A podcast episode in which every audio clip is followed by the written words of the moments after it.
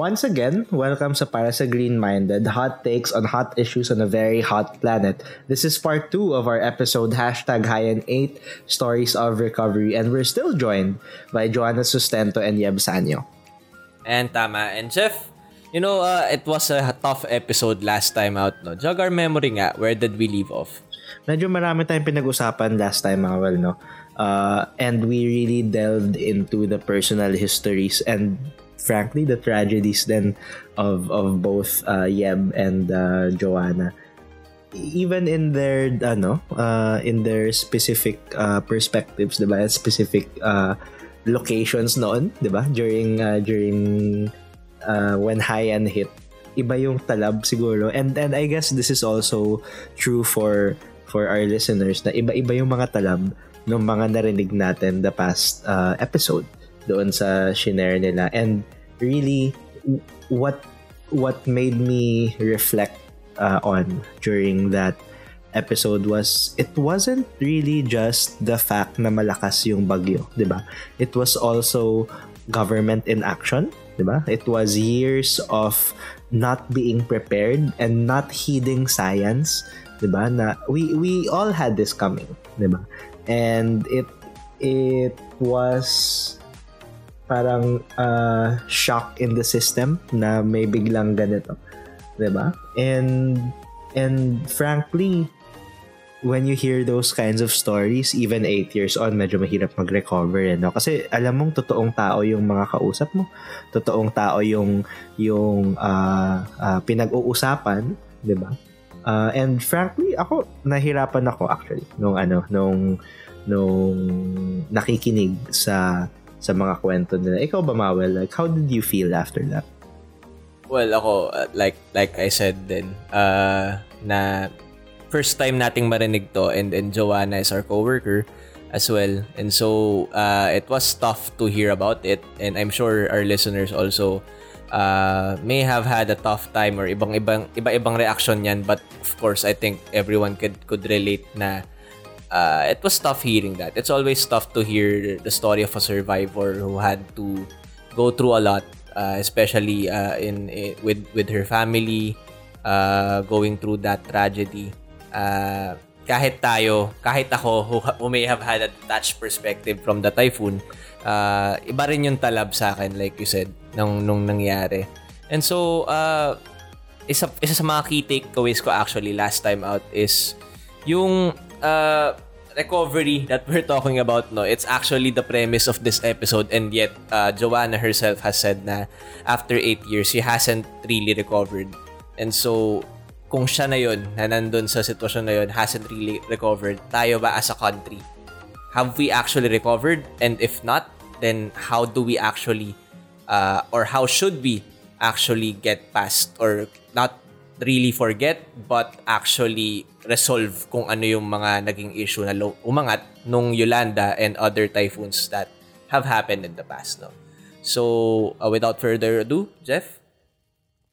And, ayun, going back to Yeb, um, naalala ko din isa sa mga I think sa, yung sabi mo kanina, Yeb, na um, naging parang high profile, ganun. Uh, na, ako din mismo, sorry, sorry na naging ano din ako, sumunod din ako sa'yo during that time.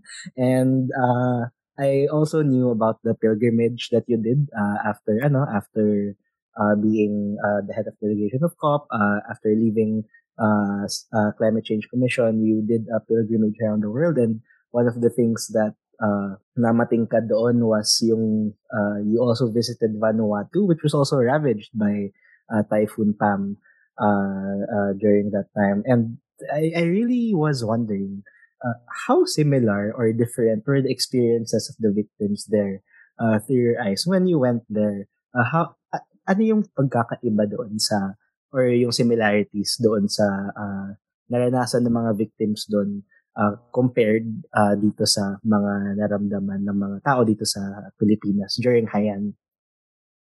Yes, ang isang malaking similarity ng cyclone, they, they call it cyclone sa Southern Pacific, ano. Uh, sa, ng cyclone Pam tsaka super typhoon Yolanda, cyclone Pam din ang pinakamalakas na bagyo in history for them. So, they've never experienced na anything na mas malakas doon. Kaya, ang tindi talaga ng tama nung cyclone Pam doon sa communities around Vanuatu. And ang isang challenge din for small islands, no, yung isolation pagka tinamaan ka ng bagyo, uh, lahat ng bahay nila nasira. Tapos uh, hindi nila alam no, kung kailan sila makakatanggap ng ng tulong, no? At saka siyempre they were also dealing with tragedy, may mga namatay din.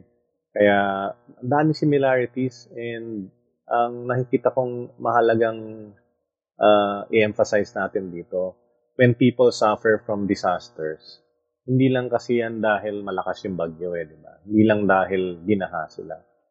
Uh, in the first place, kaya sila naging vulnerable. Yan yung pinag-uusapan natin kanina na yung risk communication hindi effective. Usually, nakasalalay yan sa media or sa mekanismo, mekanismo ng gobyerno na hindi naman effective yung kanilang pagpaparating ng in, in, in information. Kaya problematic talaga yon And katulad nung mga naapektuhan ng Yolanda at saka nung pinuntahan ko sa Vanuatu, at katatapos lang nga nung cyclone nung pumunta ako doon. Kaya uh, matindi yung kinagpis ng mga tao, nandun kami uh, pinag-usapan din nila na na, na, na, na, na meet namin yung uh, pangulo ng uh, bansang Vanuatu at saka ang dami doon nagpahayag ng kanilang you know nung kanilang sadness but also uh, feeling of uh, of uh, des- desperation no and disappointment dahil naiko-connecta nila na gusto sa Pacific Islands yung konsepto ng uh, disruption ng buong planeta no yung climate crisis laging malinaw sa kanila na isa yun sa mga dahilan kung bakit mas nagiging matindi yung mga bagyo, ba't tumataas yung sea level. And again, going back to the definition of disasters, hindi naman magkaka-disaster kung basta-basta kung ang mga tao ay mayroong kabuhayan, no? kung ang mga tao uh, may maayos na mga political leaders o kung magaling yung mga alam mo, magaling ang mayor mo o kaya yung mga ibang nakaupo din sa local government, mas mas natutugunan kasi yung mga basic needs. Tapos, kung may equality in society, sabihin yung opportunities natin pare-pareho.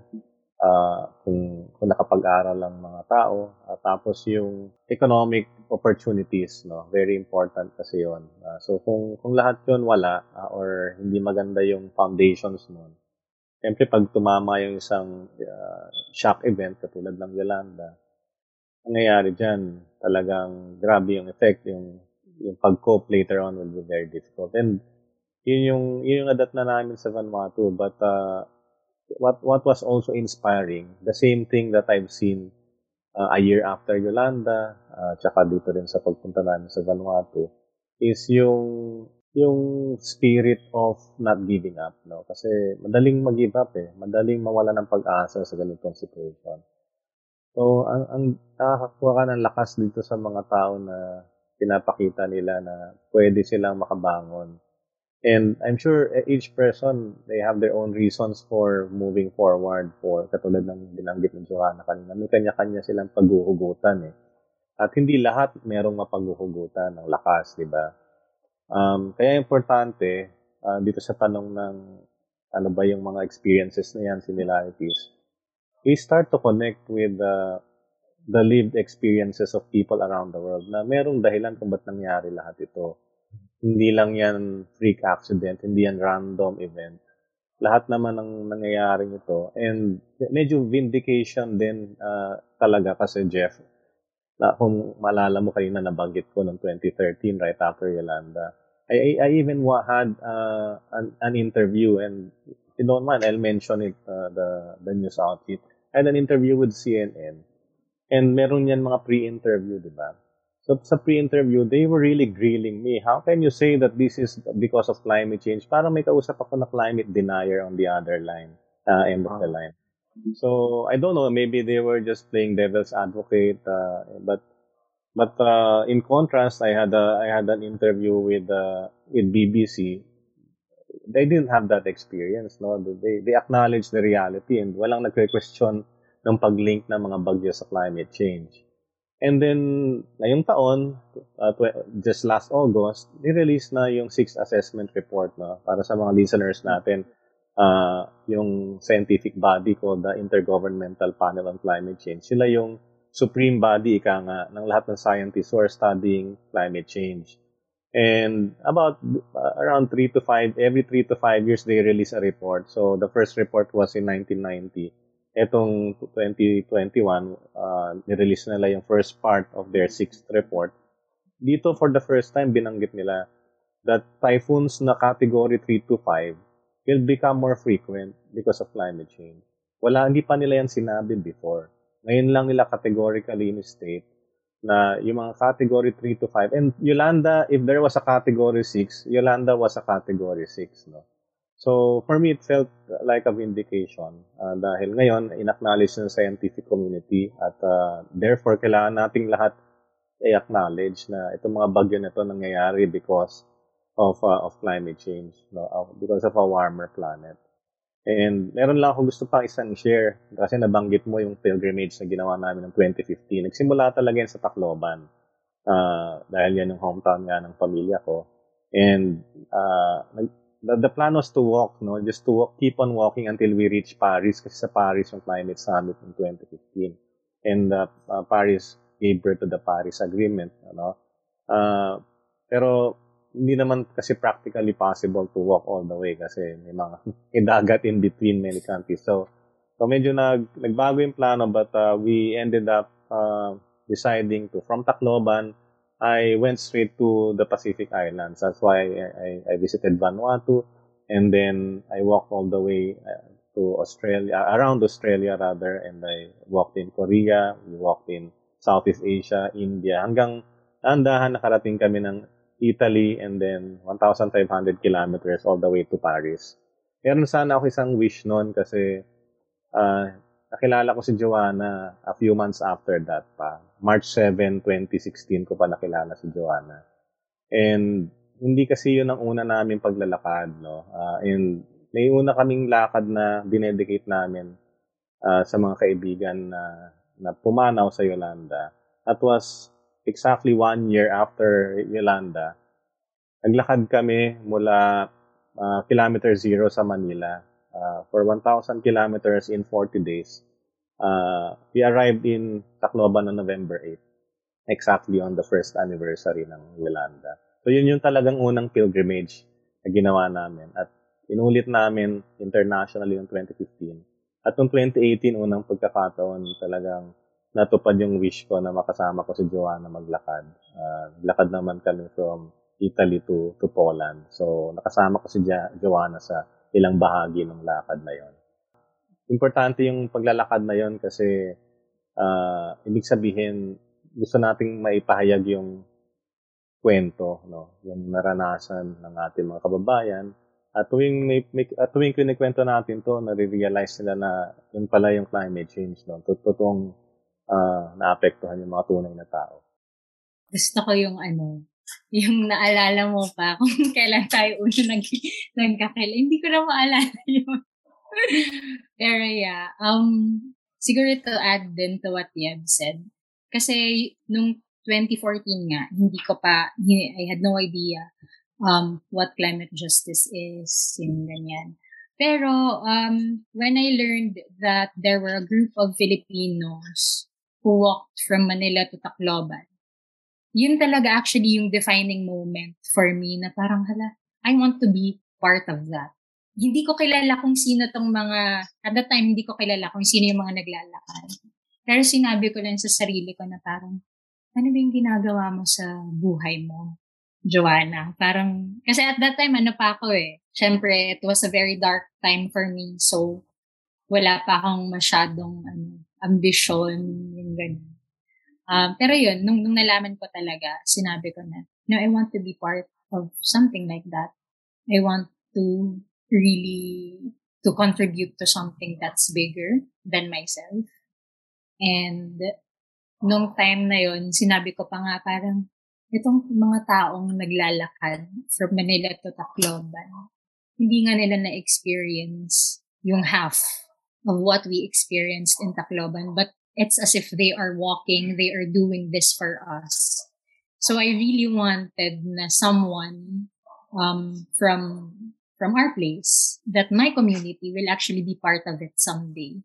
And yun, nung 2018 nga, finally, um, nakasama rin ako kahit hindi naman from Italy to all from all the way from Italy to Poland kahit nung mga last few kilometers nakasama rin ako. And it was really a great experience uh, to be walking with uh, with Yeb and with AG and yung iba pang nakasama na sharing um, our story how we are impacted by the climate crisis and also listening to to their stories rin sa mga sa mga European families na nag-host sa amin, mga nakasama din namin.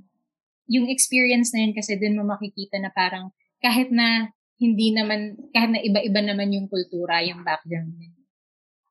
We just, we all just want the same things. And that's, that's why we're doing this. That's why we are in the climate movement because we want to protect our families. We want to protect the people we love. Kaya tayo may mga advokasya sa buhay. Kasi yun nga, centered talaga siya sa pagmamahal natin sa isa't isa. Uh, first of all, thank you dun sa ano sa mga sagot niyo. Ang ganda eh, parang sobrang charged with I wouldn't say religious talk, but very uh ano, faith-based. Uh, yung language natin, uh, talking about pilgrimage, talking about a fast, 'di ba? Talking about solidarity.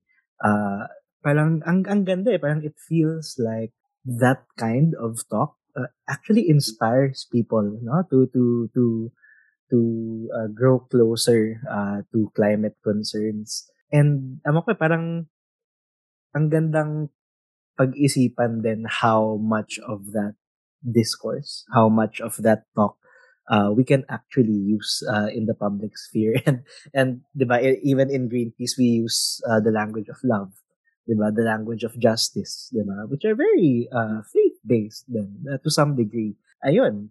And I think that dovetails really well to to uh, to this short uh, sort of uh, roundtable slash panel discussion natin no Do, sa ano sa on how the environmental advocacy landscape right now uh, is and and what we can do uh, moving forward. Uh, Mawel? Kaya nga eh. sabihin ko pa nga lang sana, medyo nakapagpahinga tayo, Jeff, ngayong episode, no? Dahil mostly, pinagsalitaan natin yung guests natin. Pero ngayon, uh, I'm hoping we can have a discussion on this, no? Kasi it has been eight years, no? And while, uh, for example, si Yeb has been an environmental advocate even before Hayan happened, I'm sure you've seen na it somehow evolved, no? Either for better or for worse. So I'd like to ask, no, ha, how do you think uh, how much do you think Yolanda changed the landscape of advocacy?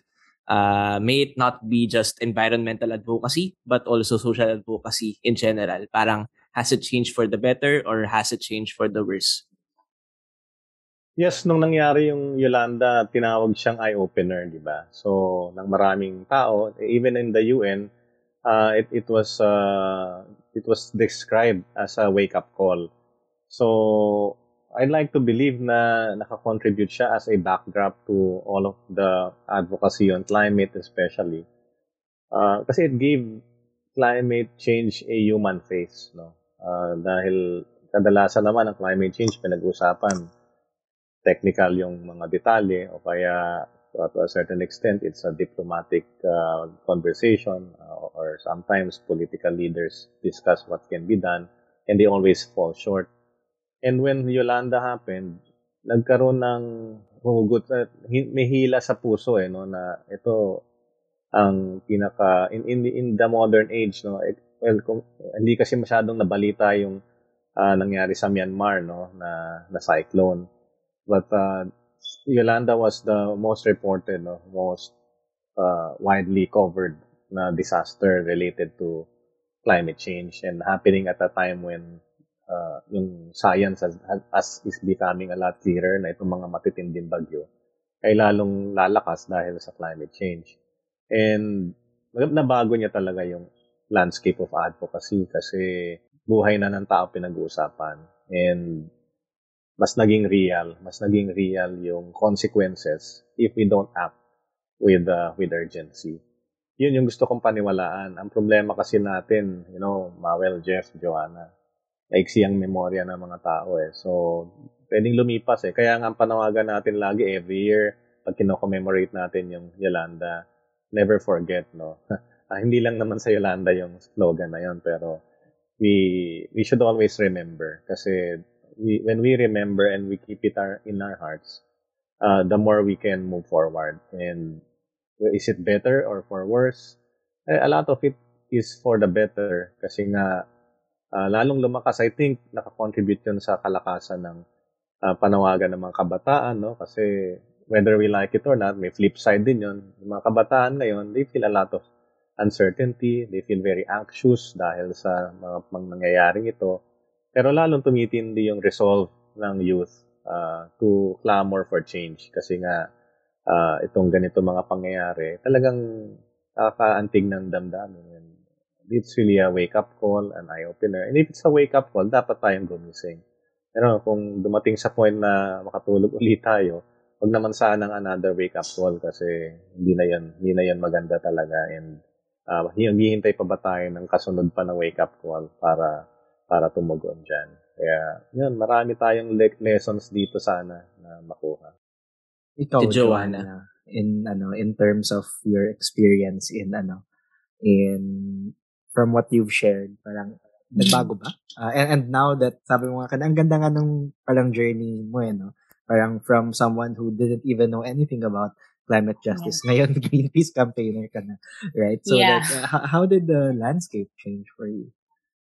Ako talaga masasabi ko na change talaga siya. Kasi yun nga um that before Yolanda, wala naman akong involvement. Wala akong advocacy.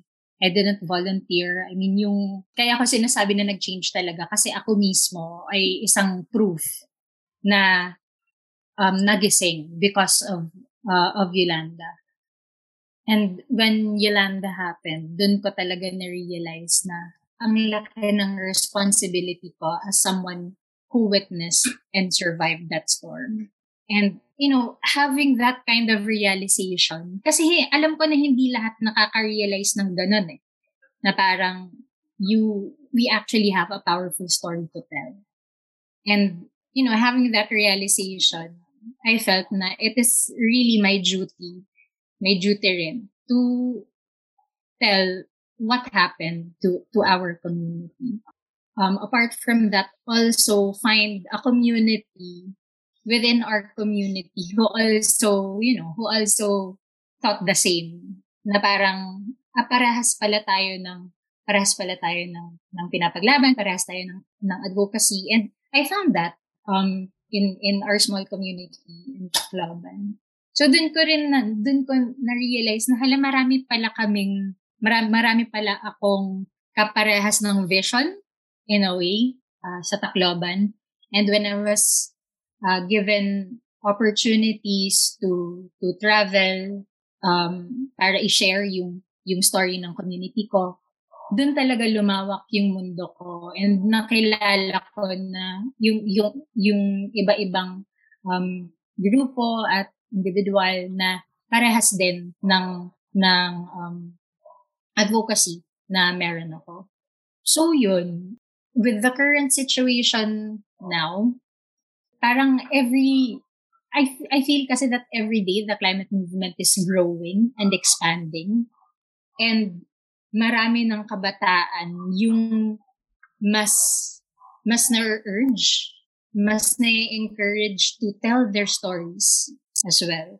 So, um, na, m- napakagandang ma-witness yun na hindi lang isa o dalawang mukha yung nakikita ko na laging nagsasalita about about the climate crisis. Um, it's very, ano, it's very empowering din to see more faces. Kasi, um, hindi naman, ako, most of the time, ano pa rin naman eh. Um, I also, I also feel, you know, discouraged and exhausted and sa mga sa mga ganitong klaseng tao, ako humuhugot ng lakas na parang hindi ako nag-iisa eh. So, it's it's comforting And it's also giving me hope to see more and more people joining the climate movement. And hindi hindi hindi nga lang siya ano eh, hindi nga lang siya specific sa climate advocacy. It's also all these different social justice issues that people are fighting for na mari- marirealize mo na intersectional naman kasi lahat. And we all want the same things. Yeah, yung pagka-intersectional niya, no, parang ito I think yung isa sa mga uh, nakikita lalo ng mga tao ngayon. And as you rightly said, uh, the movement is growing and growing. And also to to to mention what uh, Yeb said a while ago na parang essential din dito na as the movement is growing, people don't forget, right? Uh, or, or always remember uh, uh, with what happened. But also, di ba parang there's, uh, there's kind of like a dark underbelly to that, no? na parang at the same time, may learned helplessness din na dadala, di ba? Um, yung tawag nila resiliency porn, di ba? Uh, na parang kapag may, kapag may, kapag may malaking bagyo, sabihin, ah, resilient naman tayo. Yung, yung naalala kong sabi, sinasabi pa natin dati was, um, the Filipino is waterproof, parang ganun. There's something, di ba? There's something probably inherently wrong with that, right? You, that kind of thinking seeps into our uh, public talk, our policy, di ba? Uh, what do you think, uh, uh, both of you, uh, Yeb and uh, Joanna, parang ano yung sa tingin yung flaws doon sa rhetoric na yun? And how do we overcome that? How do we break that cycle? Yeah, I can I can give it a first go. Alam niyo, may mga bagay na pag in moderation, okay lang, di ba? Pero pag sobra-sobra na, parang lolokohan na tayo. So, I think, yung pag sinasabing resilient naman tayo eh, medyo naglolokohan na tayo niya kasi sobra-sobra na. Yung resilience can only go so far. Now, I think it's really a lame excuse for the inaction of government, the incompetence uh, in government, and not just the government, society at large. The way we look at uh, uh, all of these uh, you know challenges, parang nakakalimutan natin na may deeper context to, na may root causes itong mga ito. Hindi naman nangyayari yan dahil lang malas ka eh, di ba? Hindi naman, nang, hindi naman na, namamatay ang tao dahil may nalas, tinamaan ng bagyo. Hindi. Uh, karamihan ng namatay sa Yolanda, uh, including Joanna's uh, loved ones, no, they, they, they, they did not know that they were living in an area na delikado, di ba? And sino naman nakakaalam nun kung hindi naman kasi inaral pala ng gobyerno at hindi ko kinommunicate na danger zone pala yan. No? In case may tsunami, in case may may storm surge at may malalakas na bagyo. And for a country na alam naman nating prone sa ganitong mga hazards, uh, duty dapat natin lahat na we, we move people out of harm's way. Yun, yun problematic about that rhetoric, about all of the uh, all of the mindset. Kasi yung paradigm natin, ah, mag, magre-relief tayo, magre-respond tayo.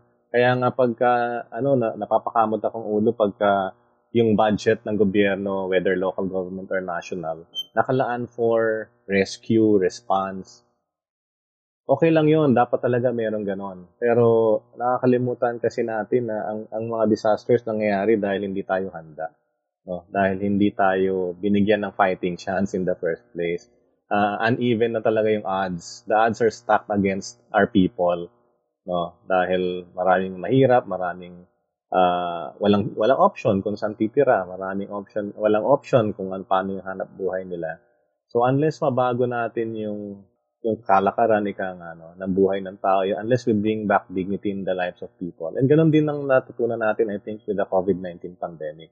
Those who have less in life are at the vicious end of this uh, pandemic, di ba? So, uh, pandemic is pretty much like a hazard and typhoons also is one kind of hazard.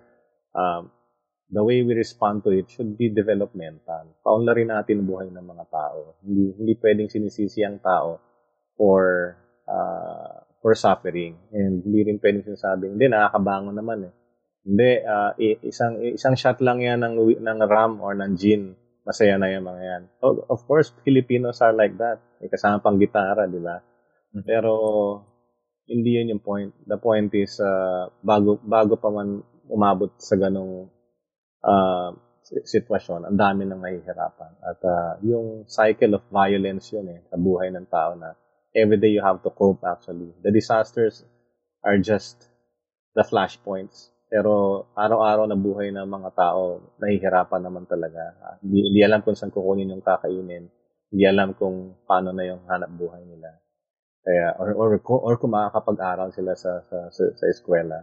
So, hanggat hindi nagbabago yung mga mga bagay na yon, yung mga disasters is just really a, a stark reminder to all of us na ganito kasi talaga ang buhay na tinatahak natin at hindi, hindi, hindi dapat natin tanggapin na ganito lang.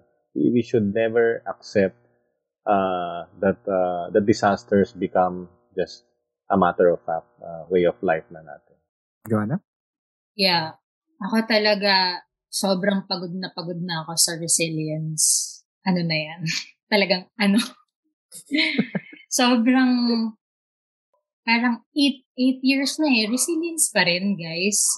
Wala bang ano, wala bang proactive solutions and holding big polluters and governments accountable? Wala bang ganun? Pero like, uh, ano naman eh, um, yung pagiging resilient, it's a well-known Filipino trait nga, sabi nila. We are very enduring daw and we adapt sa kung ano yung whatever life throws at us. Pero yung reality kasi, especially when it comes to, to, to disasters, people become resilient because they don't have a choice. Kung gusto mong mabuhay, talagang magiging resilient ka. Kasi, yun eh, parang may, kailangan mong maging kailangan mong maging resilient kasi may responsibilidad ka, may inaalagaan kang pamilya, may pinapakain kang mga anak.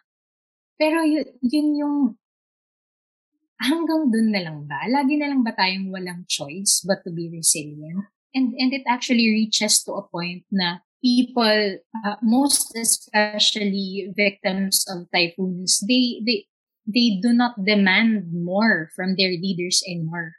Kasi they forget na, ah, basic human right ko pala yung manirahan sa isang safe environment. Basic human right pala um, yung magkaroon ng dignified life. Nakakalimutan natin na we deserve more than what we are actually getting now.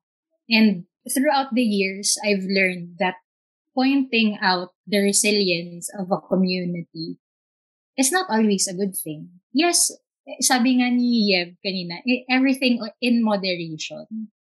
Um, Siyempre, kailangan din natin yan to, to have hope and to encourage each other. Pero, yun, it's not always a good thing kasi it blinds people and it results to a failure in, in providing long-term solutions um, that are actually effective. And frankly, resilience just becomes an excuse to hold to hold off from taking action against governments and uh, corporations who are supposed to be held accountable. Agree, no? Uh, it's it, it's being yun nga yung other side of the coin ng bayanihan. It's tayo-tayo lang. Kumbaga, parang it's an excuse, like you said, para iwan tayo sa ere. Especially in times of disasters na uh, it's very reactive, uh, response, mm-hmm. disaster response lang. And then afterwards, ano na, parang ano yung long-term solutions. And we're left hanging until parang the next time may tatama na namang typhoon and it's another opportunity for our institutions na parang magpabangon ng pangalan or actually do another reactive solution, band-aid solution para lang uh, ma-recognize that they actually did something. Ah, sige, go, uh, Joanna. Y- yun pa. Kasi nga dito sa atin, di ba, lagi tayong tinatamaan ng bagyo. So, yung, yung ganyang klaseng mentality na resilient naman kasi tayo, kaya yan, ganyan. Hindi eh, hindi makatarungan yun. Kasi can you imagine, like, every time matatamaan ka ng bagyo, you'll be searching for missing loved ones. You'll be counting the dead. You'll be um, rebuilding your homes and your livelihood once again. And then, hindi ka pa nga nakakapag-rebuild, may tatama na namang bagyo. Parang nakakapagod yun eh. It's like people who keep on saying na resilient naman tayo, so kaya yan. sila yung hindi nakaka-experience ng nawawash out yung bahay. Sila yung hindi hindi yung nakaka-experience, sila yung hindi nakaka-experience na nawawalan sila ng mga mahal sa buhay at kabuhayan. Yeah. Speaking of uh, vicious cycles and pagpapabango ng pangalan, like we said kanina, now we go to the 2022 elections, no? Dahil ito yung pinaka, uh, this is where we're, we're at now, no? Uh, after eight years of Yolanda, we're in one of the most crucial election seasons of the country. No? And there is a choice that the people have to make. What do you think the elections, specifically the 2022 elections, what does it play? No? What role does it play in addressing the climate crisis at this crucial time? Meron tayo ditong posibleng maiksing sagot, meron ding mahabang sagot. Pero paiksiin ko ng konti. Siyempre, pag sinabi nating 2022 elections, election yan ng leaders natin. And we cannot basically rely on uh, you, you know, leave our faith to uh, leaders who don't understand this problem. So, syempre, dapat yung mga iahalal na mga uh, kandidato sa election, lalo na sa national level, lalo na pag pinag-usapan yung presidente ng Pilipinas na posisyon, dapat nakakaunawa nitong problema na to. No? So, dapat meron siyang kasama sa plataforma nila, ng mga tumatak mga tumatakbo, uh, na malinaw na program paano tutugon dito. And for me, I, I can think of, uh, I think three key key points kung ano dapat yung nasa platform uh, ng mga kandidato. Unang-una, yung developmental aspect ng pag-respond to climate-related disasters. Hindi hindi dapat response-oriented katulad ng pinag-usapan natin kanina. Dapat yan uh, malinaw yung pla- plataforma na pauunlarin yung buhay ng mga naiiwanan, those who are left behind. Kasi yun ang problema sa lipunan. Uh, ilan lang naman yung umuunlad, ilan lang nakikinabang doon sa so-called na pag-unlad. Kailangan siguraduhin na buong bansa, buong, lahat ng Pilipino nakikinabang doon sa pag-unlad. So, kailangan malinaw yung economic program uh, nung, nung susunod na mga mamumuno ng bansa natin. Yung pangalawa, dapat uh, tigilan nila itong uh, pag pag pursue ng mga nakakasira palalo na programa lalo na yung pagpalaganap ng coal-fired power plants no o kaya yung pagpa, pagpapatuloy ng pagsira ng uh, ating environment tulad ng uh, you know yung mga destructive na activities like mining no mga illegal logging yung, mga unsustainable fishing lahat ng mga yan dapat uh, malinaw yung tayo yung uh, posisyon ng, ng mga kandidato. And the third thing, I, think I, I have to emphasize this. Alam niyo, climate crisis kasi hindi naman masasolve ng isang bansa lang. So, dapat tumindig yung Pilipinas sa international community as a as a moral voice. Dapat malinaw na tayo ay may leadership internationally pagdating sa climate change. Hindi katulad ng nangyayari sa marami ng taon na hindi, hindi na tayo siniseryoso ng ibang bansa kasi pag sinabi ng malalaking bansa na ito dapat ang maging posisyon ng Pilipinas, sumusunod lang tayo. Dapat nagsasalita tayo from a position of uh, moral strength dahil tayo naman yung tinatamaan ng, malaka, ng, ng madalas at ng napakatindi nitong mga impacts ng climate change.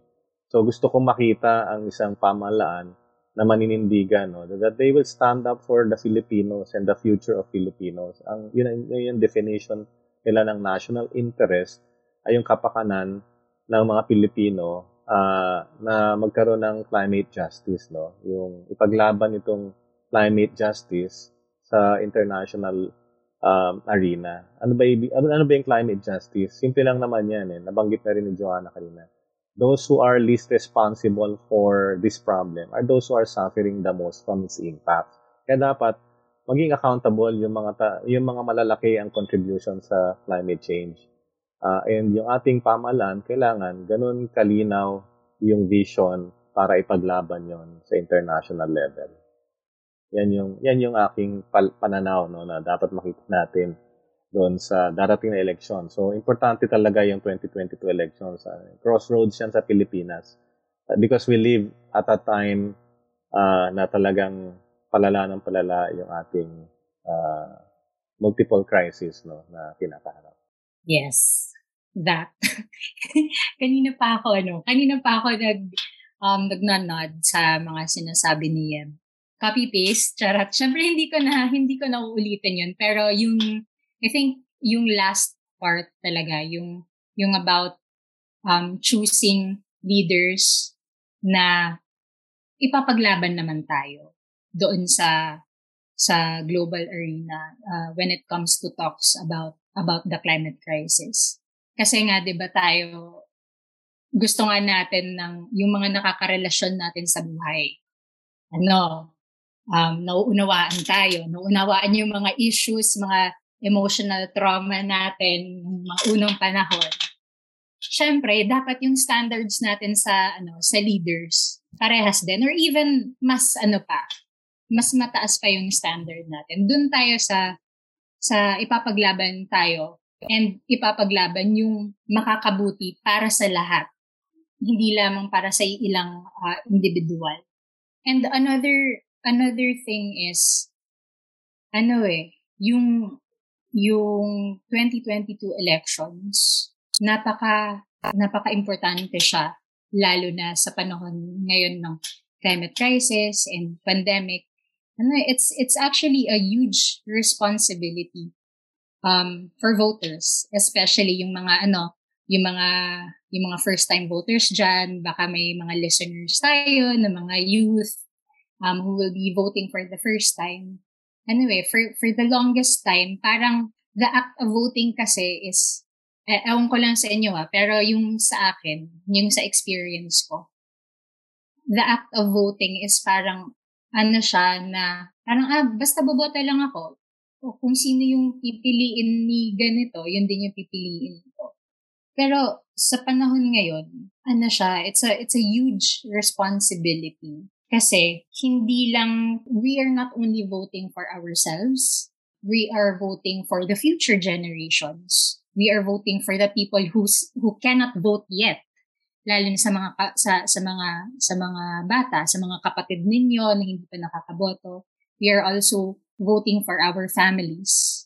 And again, bakit tayo bakit tayo may mga advokasya? Bakit tayo bumabangon araw-araw para mag-aral ng mabuti? Mag bakit tayo bumabangon araw-araw para magtrabaho? 'Di ba para sa sa pam, mga pamilya natin 'yon?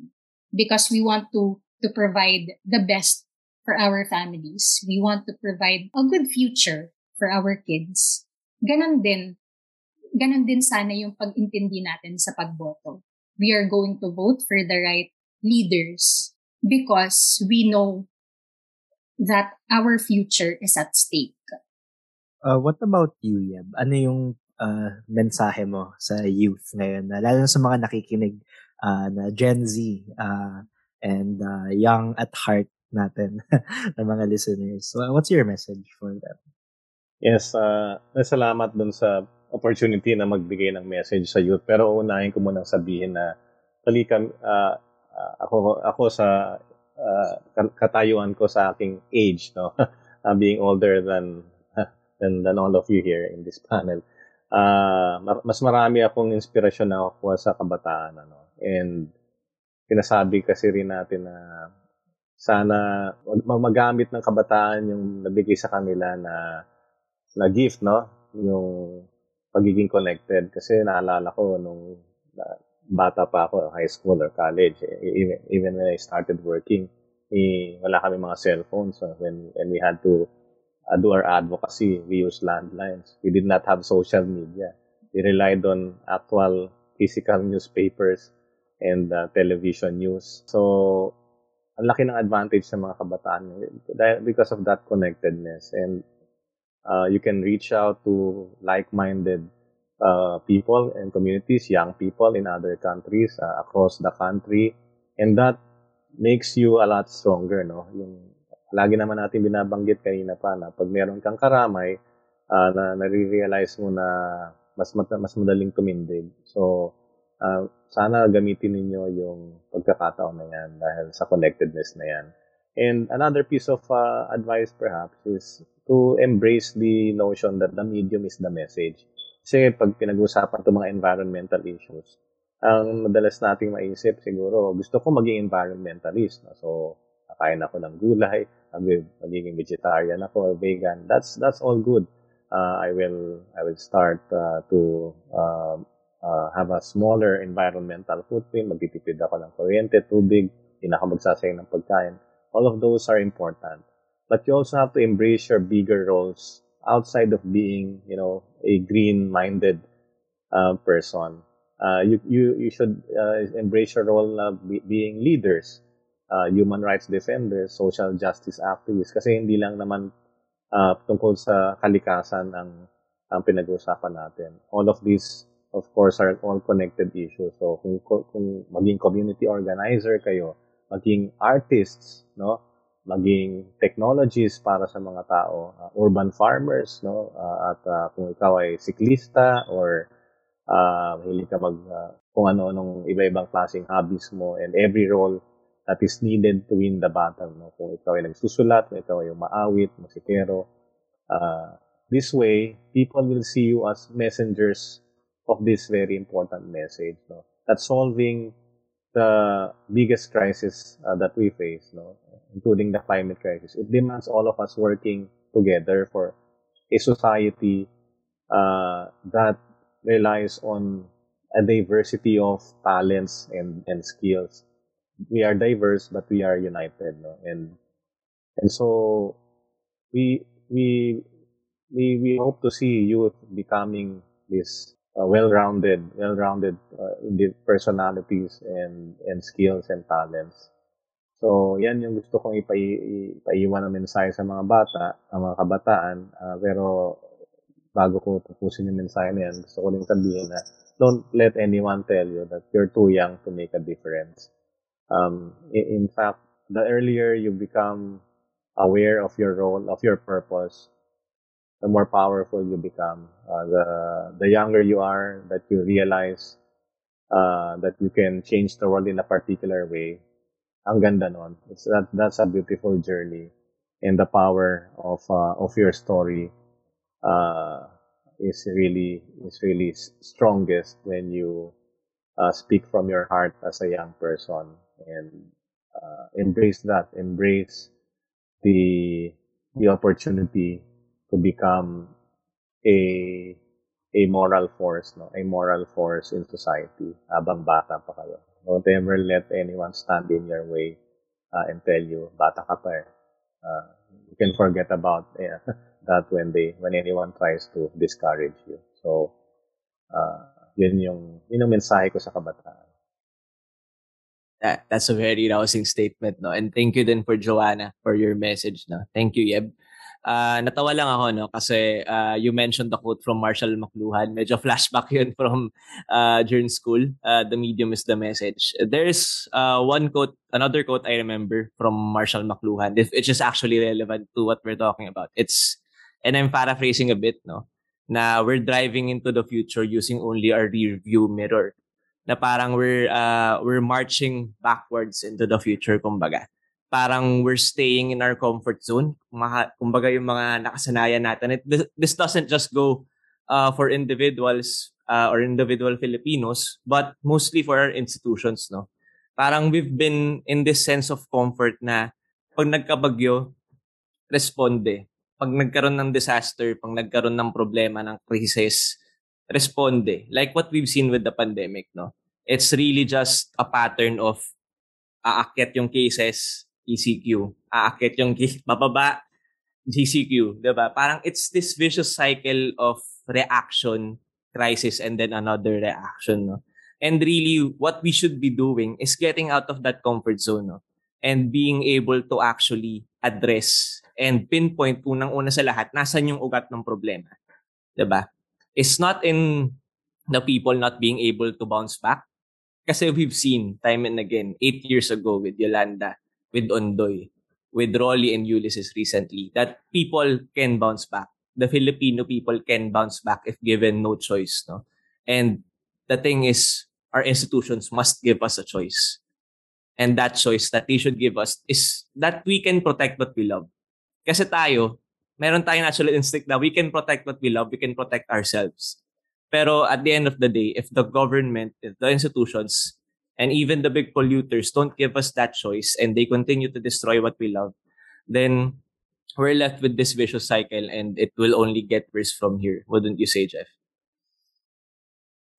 I'm just reminded of ano uh, one philosopher, and since we're dropping quotes, I'll drop another quote. Um, I don't know if you guys know Cornel Drop din West. ako. Wow. Cornel West. Uh, he's a philosopher uh, in the US. Tapos, uh, Jeff, Jeff, Jeff. Kaano-ano niya si, ano, si Colonel Sanders. sorry. you you you just had to make one joke, no? of course. It's never complete without, without a joke. yes. Gusto niya yan. Ayan. Sige. Pero, ayun. So, si si Cornel West, uh, who is not related to Colonel Sanders, okay, uh, has this, ano, has this quote, justice is what love looks like in public. Right? And, and that hits at the heart, lit- literally and figuratively, right? Uh, and yes, pun intended, of what we are, what we are talking about right now, no? Parang, um, uh, issues on environment, issues on uh, intersectional justice, um, and the inaction of governments, they're all tied to this uh, this yearning, no, to to to embody really uh, that sense of love and justice. Uh, and ayun, uh, as our friend Cornell uh, says, it's really the, the the highest manifestation of love, no, justice. When when we are um, not just concerned for the other, but we walk with them and we do something with them. Diba? And I guess on that note, uh, and finally, right? Diyan na natatapos uh, ang isa na namang episode uh, ng Para sa Green Minded. And really an important and critical one at that. No? Uh, maraming salamat sa ating uh, first time guests ever in this uh, podcast, uh, Yeb Sanyo and uh, Joanne Sustento. Woo! May ano yan, may Salamat. Yay! Thank you, thank you. I'm sure I'm sure our listeners uh, were inspired and empowered uh, by your stories. Yeah. Uh, sorry, naalala ko lang din. The, the premise of this episode was recovery. And I think the ironic thing is we, haven't actually fully recovered from what happened eight years ago. No? And, and that's something that sabi nga ni Kanye West, but na baka ka, kamag-anak ni Cornel West. It's not it's not gonna be easy. but uh, it's something that we have to address. And if you have uh, interest in supporting our calls for climate justice, no, and uh, ad- asking for a genuine green and just recovery from the health and climate crisis, follow us on Facebook, uh, Instagram, and TikTok at Greenpeace PH and on Twitter at GPPH. Ayan. Uh, at hindi nga nakatiis si Mawel sa isa pang joke. Uh, so, salamat Mawel sa pagpapatawa sa ating mga listeners uh, sa dulo. Uh, at ayan, um, at tune in na lang sa aming uh, next episode as we discuss the different ways our citizens, and specifically the youth, uh, uh, who are taking action as the 2022 elections draw near. So that's gonna be uh, the the the fun topic of our next episode. Uh, so we hope to see everyone again uh, for our next episode. Uh, this has been Jeff Chua. And hoping na hindi pa itakwil ng Greenpeace because of those jokes, Mawel Flores. stay informed, stay active, and stay green-minded. Maraming salamat and good night. Good night.